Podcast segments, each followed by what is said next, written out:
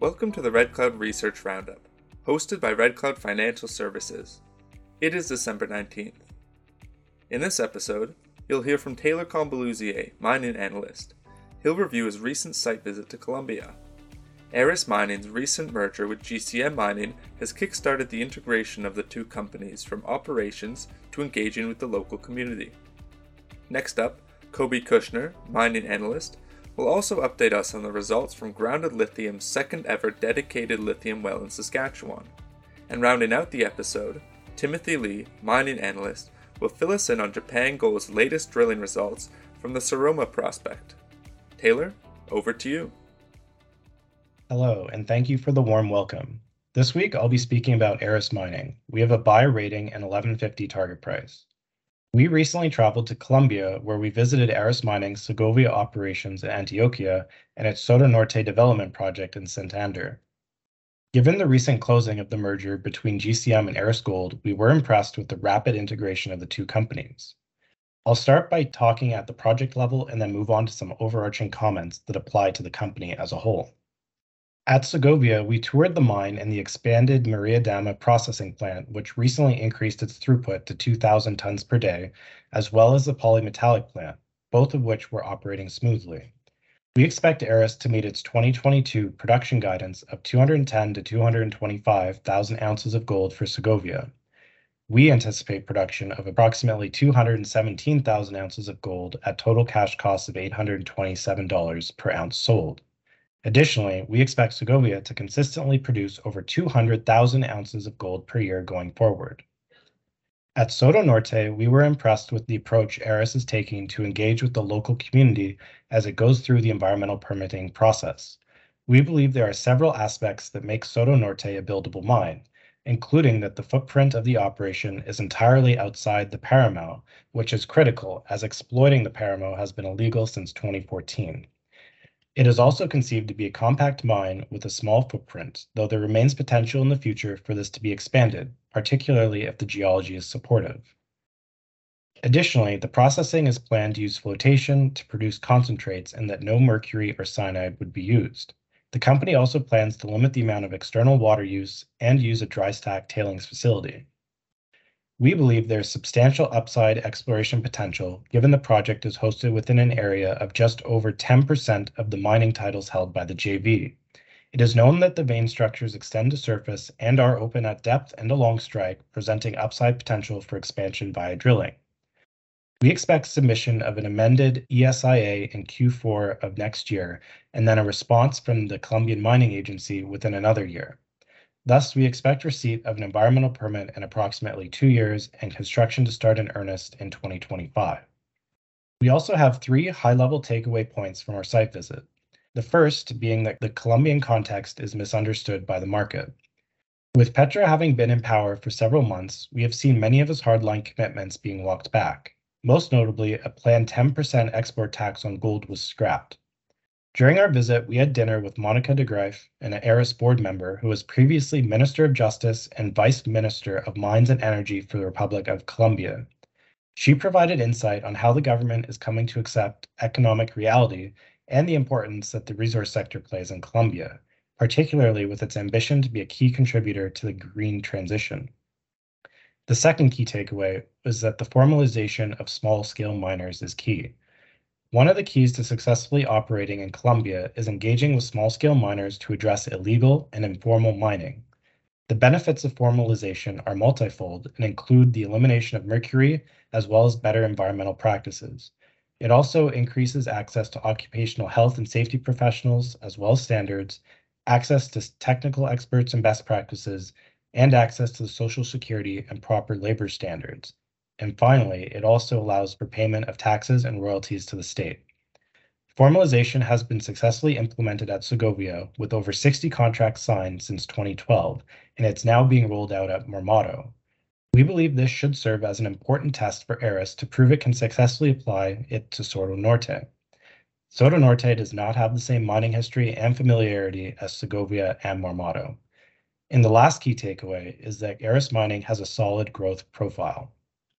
With Segovia consistently producing over 200,000 ounces of gold per year, an expansion underway at Marmato, and the significant development projects of Soto Norte and Toroparu in its pipeline, we estimate production to reach approximately 794,000 ounces of gold by 2027. This assumes 50% ownership of Soto Norte. We also note that Aris remains open to additional acquisition and growth opportunities. Over to you, Koby. Thanks, Taylor. I want to talk about a company called Grounded Lithium Corp. That is GRD on the venture. We have a buy rating, 85 cent target, and this is a Red Cloud banking client. Grounded Lithium is a relatively new player in the Western Canadian lithium brine space, having only gone public last August.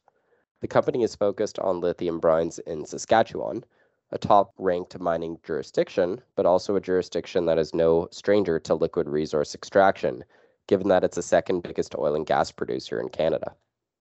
At its flagship Kindersley project, the company defined a 2.9 million ton LCE resource in the Leduc slash Duperow formation, and we do expect this resource to keep growing as the company continues to grow its land package. This past summer, the company drilled what was a second lithium test well in the province, and last week, Grounded reported test results from this program, Lithium concentrations from this well were in line or better than resource grade. As we've stressed in the past, however, deliverability is what arguably matters more so than grade. That is, the brine flow rates that one can achieve. So Grounded also did some production testing using an electrical submersible pump, running it at max capacity, and the results in our view are really good. Grounded anticipates optimal well design to have flow rates of 29,000 barrels a day per well, that's over 4,600 cubic meters a day. And these are optimized results. However, the company did hint that it would target a more conservative flow rate of 18,000 barrels a day, which is just shy of 3,000 cubic meters for its upcoming PEA. Now, these flow rates are well above the 1,000 cubic meter a day minimum threshold that we typically look for when assessing DLE projects. The company also is looking to update its technical report to incorporate this new data along with additional land that it has since picked up. So, speaking of land, the company has a very targeted approach to acquiring it. Management has leveraged their extensive experience in the oil and gas sector to identify ground that favors producibility, where lithium brine resources may be most efficiently and cost effectively brought to surface. Key considerations include shallow reservoir depths, reservoir thicknesses, porosity, and permeability. We do like the management team here these are real operators with a demonstrated track record of getting liquid resources out of the ground. And we look forward to seeing that updated technical report as well as a maiden PEA, which is due in Q2 next year. And we do expect this PEA to raise some eyebrows here. Tim, what's new in your universe? Thanks, Koby. This week, I will talk about drilling results from two companies. I will start with Titan Minerals Limited. That's TTM on the ASX. We do not currently rate the shares of Titan. Titan reported results from the first two holes of the maiden drill program at the Copper Ridge prospect, located on its Linderos project in southern Ecuador. Both holes encountered broad intervals of copper, moly, gold, and silver mineralization. One hole was drilled at an angle through the core of the system, encountering mineralization within the potassic alteration zone on both sides of the central phyllic alteration zone. Assays from this hole include 0.4% copper equivalent over 308 meters, and another interval of 0.4% copper equivalent over 91.3 meters further down hole. The hole ended in min- mineralization at a vertical depth of about 400 meters. We note this hole encountered mineralization from surface as well, with a lower grade interval of 0.2% copper equivalent over the first 28 meters. The second hole encountered multiple mineralized intervals, albeit with lower grades. This includes 0.3% copper equivalent over 52 meters and 0.1% over 92 meters. Overall, these are positive results, as these holes confirm that Copper Ridge is a sizable porphyry target with mineralization starting from surface.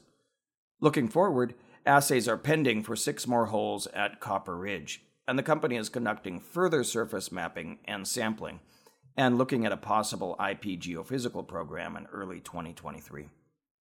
Once all assays are received, further exploration, likely including further drilling, will be planned for Copper Ridge. Secondly, we also had drilling results from Japan Gold, that's JG, on the TSX Venture Exchange. We have a buy rating and a $1 target price on Japan Gold, which is a Red Cloud investment banking client. The results are from six holes at the Soroma prospect, one of multiple prospects located on the company's 100% old Ikutahara project in northern Japan. The holes were drilled along a one kilometer length of the Soroma vein, which is part of a larger 3.5 kilometer long structure that hosts three areas of historic mine workings. All six holes encountered quartz veining up to 8 meters wide, with characteristics typical of low sulfidation epithermal systems. The highlight from the assays was 1,450 grams a ton silver and 1.3 grams a ton gold over 1.05 meters. Overall, these are encouraging results for the initial drill program at the Soroma prospect, as all holes encountered epithermal veining, including some high grade assays. The high silver grades are notable and perhaps a bit surprising, particularly given the historic gold mining records from the three mines at the Soroma prospect. The company is planning a 2023 work program that will further target the Soroma structure and head towards the Jomon workings, located 5 kilometers away and on trend.